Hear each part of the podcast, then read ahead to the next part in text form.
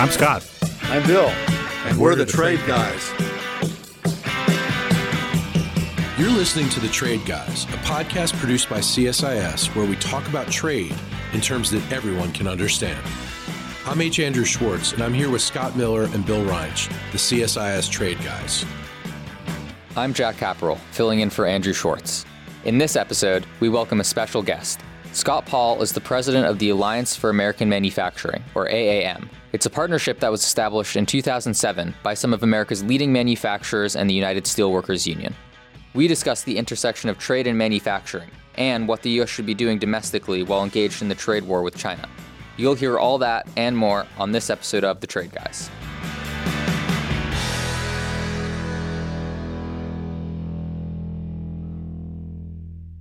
We're here this week with a brand new episode of The Trade Guys. Joining us is Scott Paul, who is the president of the Alliance for American Manufacturing, or AAM.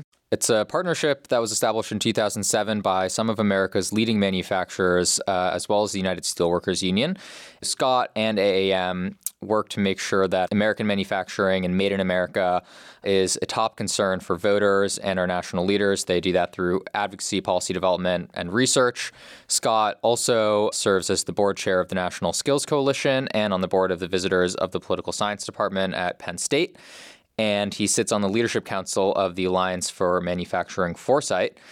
Welcome to the show, Scott. Why don't you just tell us a bit more about your work with the Alliance and what exactly the Alliance does on the ground. What are the top issues for the Alliance and how do you fit into the trade picture? Thanks. I'm happy to be on the trade guys. I feel like a trade guy. Well, it's um, possible that you'll earn a merit badge for today's performance. we don't have any honorary trade guys yet, but right. but we're think we're considering. We're that. working on bobbleheads. Yeah. We'll be happy to give you one. The, yeah, I think we can find an American source for that too. So.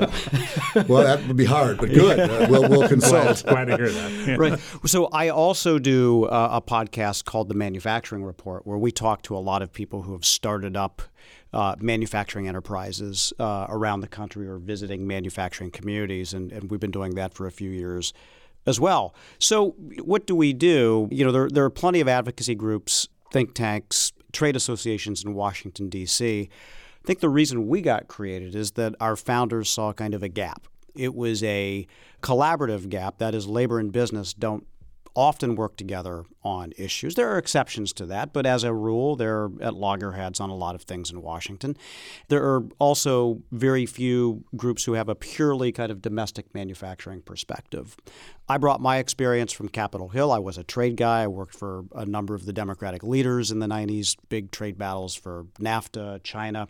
And we've been trying to approach the issues uh, a little different way to shed a little light on them, take them out of the philosophical scope, free trade versus protectionism, and look at some of the results and what those have meant for impacted industries. We've looked at glass and aluminum and steel and paper uh, and a lot of uh, domestic manufacturing. We've looked at procurement markets and trade policy, and we try to encourage our policymakers to respond. So you publish studies? We do. We've commissioned a number of studies over the years with outside researchers. We've contracted with Duke University, University of Massachusetts, several think tanks and independent researchers around town on topics as broad as the WTO appeals process and what that has meant for trade enforcement in the United States. Oh, I'd like to see that one. We're working on that here.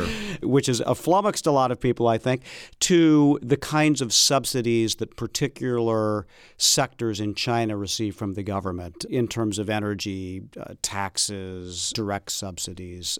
Those are a staple, I think, of our engagement. And we've commissioned polls. We've had a bipartisan polling team that's worked for a number of leading Democrats and Republicans before before. And so for the past 10 years, we've been taking the temperature of the American people on their attitudes on American workers, on manufacturing, and on trade policy as you well. You make those public? We do. We, in fact, the top line polls and the crosstabs, those are always public. It's all at AmericanManufacturing.org, conveniently labeled under the research tab. All right.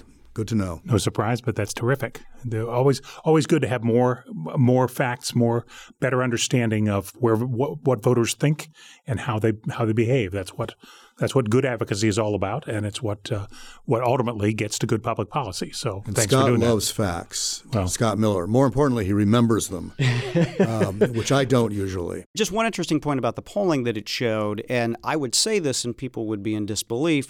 It showed up in our polling that Republican voters years ago favored, I think, what you would call a more pushback on trade. They weren't just reflexively kind of sure. free trade. That was never reflected in the national Republican Party well, it, actually, that, that top, 2016. Precisely. That topic has actually come up several times on this show. Bill and I have both noted separately in our writing and on the show that both parties tend to be out of step with their voters on this issue that that Republican voters who are also older voters and more rural voters have a higher degree of skepticism about trade, whereas Democratic voters who are younger and more urban actually are now more pro-trade, pro-trade agreements. And it's it's an odd balance. And you're right; it did it was, from to my mind, a strong factor, particularly in key states in the 2016 election.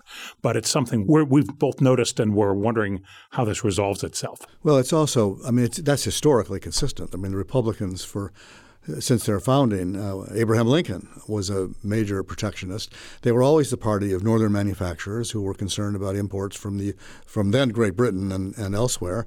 And the Democrats were based in the South, and they were an agriculture party in the in the beginning. And they wanted free trade because they wanted to export their cotton and yeah. and their other products. So, I mean, there have been changes over the years, but in a way, I think right now the parties seem to be going back to their roots in some respects. The politicians, not so much. Yes. The voters, yes. The voters are, yes. They are. And, and I will say we're at a time where also the policy is very much connected with the personality. And that has yeah. impacted, uh, I think, public attitudes sure. on this as well. So, on the policy, I mean, it is a time of evolution and some fluidity in terms of where trade policy is. What does the right policy formula look like for manufacturer, for the worker, for the industry, and for the alliance, right? You know, are there aspects of that in the administration's trade policy? Paint us a little bit of a picture of what, what you, you want to see. What are you for? What are you against? Exactly. Yeah, absolutely. Well, first of all, I like and I like you know former Congressman Sandy Levin. I think had a good construct of this, like the three-legged stool of trade policy, where you have trade enforcement, where you have market opening, and where you also have adjustment, uh, and that all of those legs need to have a solid foundation and need equal attention. And so, you know, this administration obviously has stepped up trade enforcement and has done a number of executive actions, which I think far exceed most other presidents. Uh, I mean, you've seen currency interventions uh, in the past, and, and, Nixon intervened directly. You know, it's been underutilized probably. On the other fronts, on market opening, you know, you've seen a renegotiated NAFTA, which is still in process. You've seen some promises of negotiations with Japan and the EU. You haven't seen much fruit born from that, and, and I guess also with the UK. And with respect to adjustment, you know, it's interesting. I still don't think we have a fantastic adjustment assistant for workers who are displaced, whether it's from trade or from automation, and that we lag far behind our global competitors there, at least the industrialized Western competitors.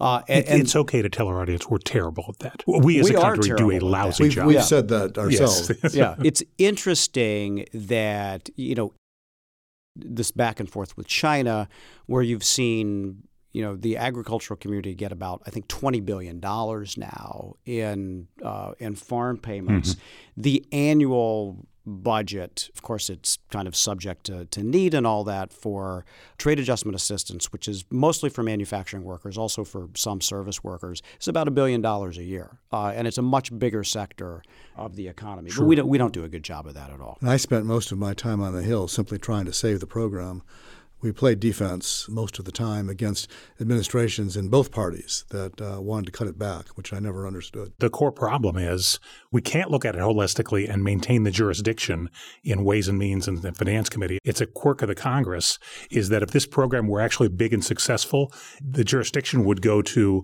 the Help Committee in the Senate and probably Education and the Workforce in the House, and then get separated from its longtime advocates in Ways and Means and Finance. So it's a pickle that our, our own system makes more difficult to resolve. Right, and it's uh, it's already, I think, overly politicized in the sense that it's leveraged for when trade authorities come around or trade agreements, and it, it's it's rarely, I think, delinked and considered apart from that. Right, and so for our viewers, trade adjustment assistance is something that workers who you know can prove that they lost their job because of trade can apply for, and it's essentially it's part of the social safety net, right?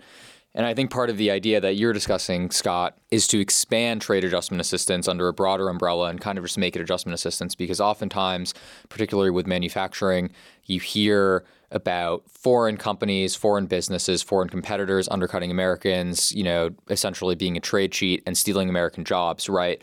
And there is some debate, certainly, um, you know, whether job losses in U.S. manufacturing can be attributed just to trade or whether it can be attributed to automation or increases in efficiency elsewhere. And so the idea could be to expand adjustment assistance beyond trade in case you lose your job from one of those other ideas.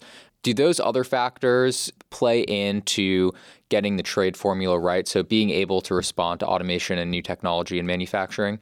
Yeah, I, I, think they're all linked. Uh, I don't think there's a question about that. You know, I think if you were to kind of enumerate and weigh what's held manufacturing back over the last two decades.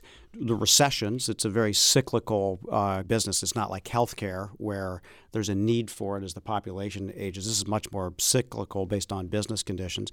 Number two was the surge of imports from China in the aughts. I think that was unprecedented and had a direct and powerful impact in the United States. And part of that was from a trade perspective, part of that was from adjustment perspective too. I think the EU did a much better job of adjusting to it than we did. For instance, And there's a good amount of academic research that suggests that as well. And obviously, I think automation is much more of a job changer than a job destroyer. When I walk into a steel mill and say I've been in the same steel mill in Cleveland over three different decades mm-hmm. and the jobs are continuously evolving. The headcount has only kind of nominally changed because they're able to find new markets, new products, they can expand their production, add another shift. The jobs may change some, but I think that automation serves much more as a ceiling for the amount of manufacturing jobs rather than the primary or the principal job destroyer, which I think is is obviously uh, economic performance, recessions, and then how the trade picture looks as well. Let, let me pursue that for a minute because I, I, don't agree with with you at least. On, I did expect you would. Well, in, in one particular sector, I, my experience has been somewhat different, but it goes back farther than yours. So maybe I'm just you know uh, digging up old bones. When I was on the Hill, which was in the uh, 70s, 80s, and early 90s. Uh, most of the time, I worked for steel state senators, John Heinz and Jay Rockefeller, and I spent 17 years running the Senate Steel Caucus. And we would do battle on a lot of the same issues that you're doing battle now. Right. That's the wonderful thing about trade is no problems are ever solved, and so it's permanent employment. But we had our victories from time to time and kept some plants open and saved some jobs. But if you look at the whole thing from like 1973, which was really before I started doing that till till now, it seems to me we are making about as much steel as we ever made with one fourth of the workers. And there have been ups and downs. It's a cyclical industry. It leads on the downturn and lags on the upturn. So they've got a lot of problems. But the fact remains that over a very long period of time, we're making lots of stuff. We're making lots of steel, and we're not doing it with the same number of workers we did before. In fact, we're doing it with probably you know only one fourth of the workers that we did before. There's something up here, it seems to me, besides trade there are larger macroeconomic forces that are at work here that are determining the course of events. Yep, I, I don't disagree that productivity obviously impacts the number of workers you need to produce the same unit of goods or even more. which is more. an outgrowth of technology and, among other things. Right, right. But you know that coupled with, I mean, we reached peak production, peak output in steel in 1975. Uh, that was our peak year for steel production. It's gone down since then. Steel demand has stayed pretty constant. It's ticked up, and that has been filled with imports. We import more steel than any other country in the world, and it's by a considerable factor. And so that's where I think it's not either the technology and the automation or the import picture. I think it's both, and and and so I think having having a debate that says it's one or the other yeah. is not going to lead you to the right conclusion. I would actually all. agree with you on steel that it is both. Uh, in the broader economy, though, that's where I, let me draw this out to the total the total economy and total manufacturing output. Because the way I look at the data, first of all, I would care one of the president's clearest points of view is that uh, the economy is deindustrializing, and he wants to turn that around. He wants to reindustrialize the economy. He, his his rationale, in my view, is national security. That's what he says, and the national security element are sort of the positive externalities of making things. There's know-how. There are patents. There are lots of positive externalities when you make things. And so I actually agree with, with that part of the puzzle. What I have trouble reconciling is whether we're deindustrializing. Because if you look at total manufacturing output, it continues to grow. What I see globally is a global sort of specialization within manufacturing. What's manufactured in the US, since we're a high wage, high skill, high tech economy, is high wage, high skill, high tech manufacturing. And we make a lot of stuff at that end of the spectrum and not a lot in, in sort of the lower tech, lower skill, lower wage part of manufacturing because of open markets is globally specialized. Am I missing something, or is that is that a picture that's consistent with your findings? That is a picture that's consistent with my findings. Yeah. I'll add some value. Okay, to perfect. It. yeah, thank you. the output has increased, yeah. uh, and so you're well. What happened? Because we've lost. You know, you see all these abandoned factories. What happened to that? I mean, part of it is the is the makeup of manufacturing right now, uh, and it's a bit different than say it was 20 or 30 years ago. It's much more energy intensive now, sure. which reflects the natural gas gas advantage that we that we have and a lot of the byproducts that are used. And you've seen a lot of the growth in the output mm-hmm. come from the energy sector. Of, of okay, and sure, da- and downstream in chemicals, they're, they're all high, highly mechanized highly efficient plants. Very few people, lots of output. Absolutely right. Okay. That's exactly right. Okay. And so and so that is one piece of the puzzle. The data point that I look at mm-hmm. quite a bit is what is our global performance? What is the U.S. performance compared to the rest of the world? And where are we lagging? Where are we leading? Uh, and you're right. You know, we're an innovation leader. Uh, we still file a lot of patents. We still have high performance computing. I mean, we have competition now sure. for that, we didn't used to, say, you know, 40 years ago. Uh, but where we're lagging really is in our share of global exports. I think there are a lot of complicated reasons for that, but this was concomitant with the rise of China. Um, mm-hmm. And when you look at this this data point, you know Germany somehow managed to stay pretty stable in, in all of this, and the U.S. and China uh, switched positions. I, I'm not suggesting that we adopt their export-led growth state capitalist you know plan that's not either China DNA. or Germany. Thank yeah, you. well, you, you, know, I think there's a lot to learn from the German example, but to point out, you know, we're not Germany. We're much more flexible uh, in a lot of ways, but as a matter of policy, they have put into practice what Trump says he is for uh, mm-hmm. in a lot of different ways. But they they really put they their Germany they Germany have put their money where their mouth is. The system of innovation is designed to end up with production in Germany. Uh, through the Fraunhofer Institutes. And they're well developed, they're well financed, there's a lot of public private collaboration. Their education system is geared towards turning out highly skilled manufacturing workers uh, that will that will be able to grow inside of the company, but to have a talent pipeline like that. Even their system of kind of capital allocation uh, is much more patient than it is in the United States. And so you have this Mittelstand that's the heart of German manufacturing that's not necessarily subject to these quarterly earnings pressures that our guys are. So they can't make those forward looking investments. They'd rather either buy back stock or you know return it in dividends to shareholders. And so you have a you have a you have a government policy that's actually built around the health of manufacturing in Germany. So it's essentially twice the amount of uh, share of employment than we have in the United States in manufacturing, basically twice the amount of uh, GDP that's in manufacturing that we have in the United States. Yet it's a high wage, uh, high regulation, high energy cost country. So you have to figure with, the, with the, slower growth and lower living standards. Well, with slower growth, with somewhat lower living standards, with some indicators that are far superior to the United States, uh, with far less inequality uh, you know, as I, well. And I, again, I'm not saying we need to be Germany, but there's from a policy a from a policy intervention point of view. I, my argument is that if you have the right policies, you can you know you you can you can be the economy you want to be. I just saw an, interesting article about that, which suggested that that may turn out to be not right over the long term. And it started me thinking, because it had not occurred to me before, that the argument was essentially that the German program, particularly the apprenticeship work that they do, which is very good, turns out young workers who are very well prepared to do the jobs that they're hired to do. And they have specific skills, they learn specific skills, and they do those jobs.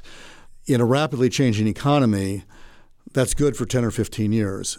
But when they're 50, they're not as flexible and they're not as generally educated as American workers are, and they run into problems at a later date because are, it's harder for them to adapt to the technology changes that have occurred in the interim period. Whereas the Americans are sort of the reverse. We're not necessarily turning out the people that are the best fit for the immediate jobs but we may be turning out people that are better equipped to deal with the changes they're going to face down the road. I mean, I don't know if that's true or not. I just came across my desk. I don't disagree with that. I do think that, again, looking at other models that have kind of been built around the German model, the Swiss model, the UK model, there's an example where upskilling, which is you know learning on the job or learning new you know new tasks, new skills, uh, new credentials, has been embedded into those systems, and so there's been some learning from that. Again, I think that's where the United States could could succeed. I think that they're just on, on the skills and training question. I think there's an incredible amount of confusion in the United States, much Definitely. much more so than almost any other country about who's responsible for it. And there- is well, it there- the worker? Is it the company? Is it the government? You There are a lot of leading companies who are actually quite serious about this Yeah. and doing it. We have a friend of CSIS who is from Wisconsin, Kohler, Wisconsin, as it turns out. There's a big company there called the Kohler Company. And uh, their pitch to high school graduates in the, the area are come and work for us. We'll teach you everything you need to know to have a satisfying career. And that includes sort of lifelong skill development as their production processes change, as the as their business changes, things like that. So it seems like companies who need to do it will figure it out and do it. How do we get that transferred to a broader cohort, whether through government or through associations, which is often the American way to do it? I've studied this question quite a bit, and I think there's a couple of answers and a couple of uh, of challenges. W- One is again uh, kind of the expectations of publicly traded companies in the United States, where it's about cutting costs and returning value to shareholders, and how do you invest in workers th- th- that's going to pay dividends 20 years from now? Shareholders don't care about that unfortunately. There are answers to that, though, which is you can incentivize uh, different types of investments. You can incentivize different kinds of corporate behaviors. We already do that uh, in a number of ways. You can account for your human capital in some way. Uh, right now, it's a cost center. Why, why aren't the humans worth as much as the machines are uh, if you've invested in them and you've built their skill set? But you know, on your books, that's just a deficit. You're paying wages. You're doing training. Uh, it's it's not an asset at all. So I, I think there's somewhat of an answer to that. I do think that we need clarity about this question about who's responsible for this. Whether it's the person to realize a robot's going to take my job in 20 years, I need to find the skills. That that's an unrealistic expectation. I think. You know, should it all be on the companies? I, I think also that's a bit unrealistic. And then what's the federal role in this and how much are we going to truly invest in it? And this is just a side note, but an important one. You know, we invest a lot in post secondary education. Almost all of it goes to four year degree programs in higher education, uh, and, and there's there's a good reason for that. But it's at the it's it, some of that's to the detriment of more than half of Americans who won't ever get a four-year college degree and are, that are left kind of fighting for the remains of all of You have a that. study coming out, what, in two weeks on uh, worker training in advanced manufacturing. And it was stimulated by uh, one of our companies that is in the advanced manufacturing sector, making high tech machines and having difficulty finding people to operate the machines. Uh, and to do at the high end, uh, finding difficulty finding engineers. But we really focused on, on the not so high end. And I don't want to leak the story, the results, but uh, we should send it to you because We'll you'll be look forward to interested in seeing I it. think. Well, yeah, and this is, of course, the theme of uh, one of America's finest public intellectuals, Mike Rowe, star of Dirty Jobs. Uh, and Mike Rowe is an amazingly clear articulation of this issue, mainly because I think he wanted to he wanted to study music, and his dad wanted him to have a, skit, a trade. And he wound up doing both. He actually sang for the Baltimore Opera, uh, but developing the trade put food on the table. But we have somehow de-emphasized the skills. Uh, but I think they're going to be needed. I mean, if you look at the future, uh, this is a switch to sort of McKinsey Global Institute, their analysis of what's happening to manufacturing supply chains. First, they're becoming less global and more regional, which is an interesting opportunity. Second, they're becoming more intangible. So labor adds less value, but software and ideas and innovation add more value in the goods. You can see it in the software that's in our cars today or whatever you might like to, to point to. Plus, it's also advanced production technology is becoming a greater and greater component, which does re- require advanced skills. Now, all that seems like those are tailwinds for Now, the do U.S. you see that happening? manufacturing. Is he right of all, about that? Is it, is it right? And, and do manufacturers sense a tailwind uh, here in, in a high skill, high wage Yeah. Environment like the United Yeah, States? I, I, I completely agree with that. Um, I do think that even as we become more globalized and more connected, that supply chains may actually shrink their, their pattern. And there's a lot of reasons for that. Some of it is risk. Some of it is they can be more nimble, more flexible, Speed more to market, automated. right. Yeah. So th- th- there's a lot of reasons uh, for, for for that. Um, and I do think uh, the the skill set that's required uh, is much more about collaboration and problem solving. Although, to Bill's point earlier about you still need to find those highly specialized machinists because the big guys, they'll figure it out eventually because they'll they'll have the resources they'll figure it out there there may but the, but the small and mid-sized manufacturers that are in these labor markets that are smaller if they've had a machinist who's been on the job for 30 years and there's no uh, trades program at the local high school they have a heck of a time finding someone to do it uh, no matter what they pay pay them I will say so it's a it can be a real challenge and the big guys have these people in their supply networks. They I, do. I actually remember being uh, ready to launch a new brand of liquid detergent. We were going to save the world with liquid detergent, which is another story entirely. But I remember the long lead time item was the bottle molds. We had a, we had a, a custom designed bottle, and bottle design was easy, but finding the machine tool operators who could basically carve the molds out of steel there were a handful of them in Pennsylvania, all in the 50 to 65 age cohort. Right. okay, and you you were waiting until they were ready for you. Okay, because they had a they had backlog of work, and so you know this is it's you know sort of you know leading company, lots of money to throw at the problem.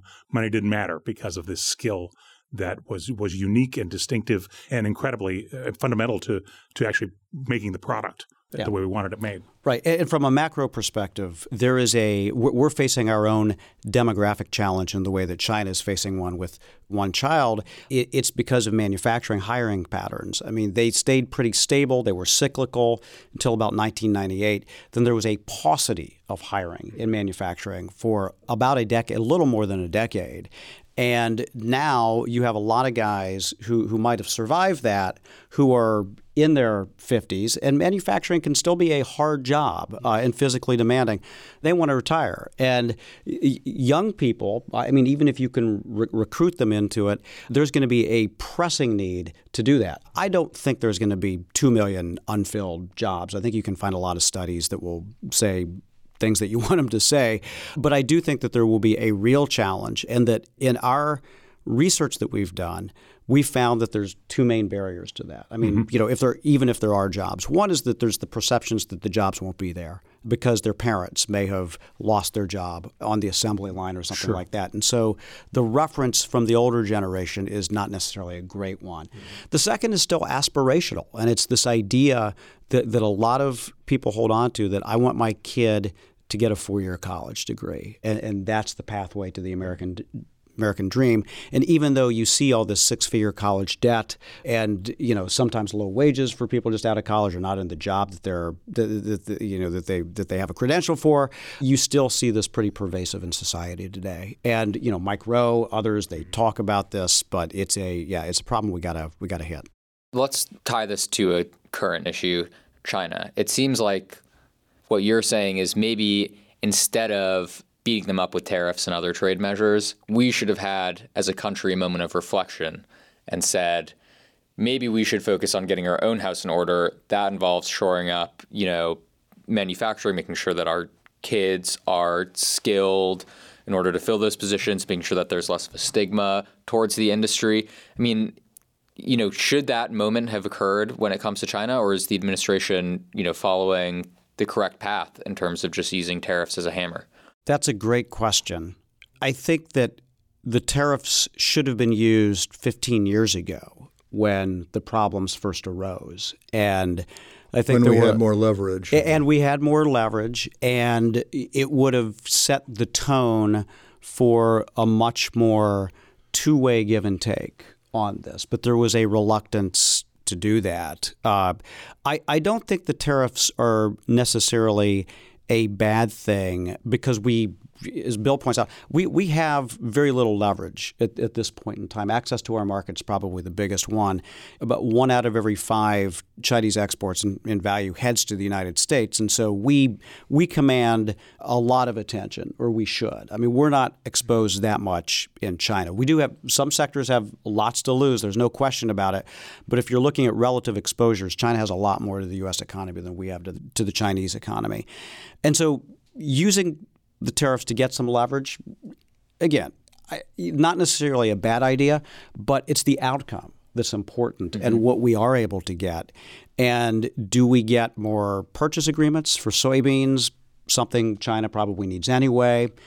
I wouldn't view that as a victory. Do we get some changes with respect to technology transfer and IP? Obviously, that's going to be helpful for companies that are operating in China or in competition with those Chinese firms that, that, that gain some of those benefits. I think that still leaves a lot of these larger issues unexplored about how industrial overcapacity has overwhelmed a number of sectors and will in the future with with China's planning as well. I know you all have looked at that too, and I you know I think it's a very tricky path ahead for how likely president. is it that the Chinese are ever going to do anything to deal with that last set of problems? I mean, we're really asking them to change their economy in fundamental ways one of which uh, reduces the party's control over the economy, which seems to me is going to be the last thing they'll ever agree to do. Yeah. So, right. Well, uh, aren't we yeah. asking more than we can realistically hope to get? Yeah, Bill, it's a great question because for 15 years people said, well, just be patient because eventually China will change its export-driven model and will want to uh, w- want to lift up we consumers. We were wrong about that, and, and, and, we were and we were wrong. Well, and wait so, a minute. I want to defend the past on that yes. we were not. We, we, we, weren't completely wrong. We weren't. And well, I think uh, this was not my portfolio when I was in the Clinton administration, but it seems to me that uh, at the time, we made the the right decision based on the information that was available at the time. The Chinese leaders at the time were pursuing a very different policy than they're pursuing now. Xi Jinping has taken everything back in a more state controlled direction. One of the problems, I mean, you're right, we should have done some of this stuff 15 or 20 years ago. The problem was there wasn't any reason to do it 20 years ago because we didn't have the same kind of trade relationship we have then with China we have now. You couldn't build the kind of public opinion or the coalition that you see now back then because people didn't perceive the threat the same way that they perceive it now. Yeah, the canary in the coal mine was indigenous innovation. And the high tech companies saw that and were horrified by it and wanted to take action. But to Bill's point, there really wasn't public support for it. There is public support now, which is a good thing, but but the, but that's well, really where the you you saw a lot because I remember this very specifically. You saw a lot of tough talk about this in 2008 um, dur- during the campaign. I mean, I mean from Obama, not not maybe from from McCain. because there had been in the Midwest, there had this hollowing out had started. I mean, you had seen a mm-hmm. lot of manufacturing jobs that had shifted. Um, but again, I think it's this kind of conflict about what intentions, what expectations are, what kind of other foreign policy interests you're balancing with what you can, you know, what you can get China to change. And so I, I, I agree. I don't know that it's inevitable that China is going to change its system. I mean, if you look at the at, at the planning, plans to dominate, you know, the the industries that exactly. we're looking at as our salvation in the future. And so, it, it, how we respond to that is very important. But back to the original question, I think it takes a number of tools. I, I think we do have to push back on trade. I don't I don't think that we can concede there at all. I think we have to do it carefully. I, I think you know, Lighthizer is a very results oriented guy. If he were calling the shots, um, I'd be more optimistic about the outcome. It's one I'd, of the problems. we, have said on this program many times that that uh, you know his worst enemy is his own president. Yeah. Yeah, I, th- I, think he'd be a great USTR in a Democratic administration, for, for instance. Um, well, maybe they'll keep him if there ever is one. It would be a wise choice if they did. But but the other issue is that I think at the same time, and it's not an either or, we, we do need to uh, get our own house in order, and we need to make the smart investments sure. uh, in R and infrastructure, uh, and in in in the workplace and skills and training uh, to do that. But I think that they both they they both must happen together. Too many people in this town want to say it's either this or that, uh, and I think it's kind of all of the above. As a former intern used to tell me, embrace the power of and, which I think is exactly what you're doing. We actually do need to do both. We need we need a, a workforce better suited for the the future of uh, of our economy, and we need to make a, re- a relationship that is currently unfair uh, closer to fair.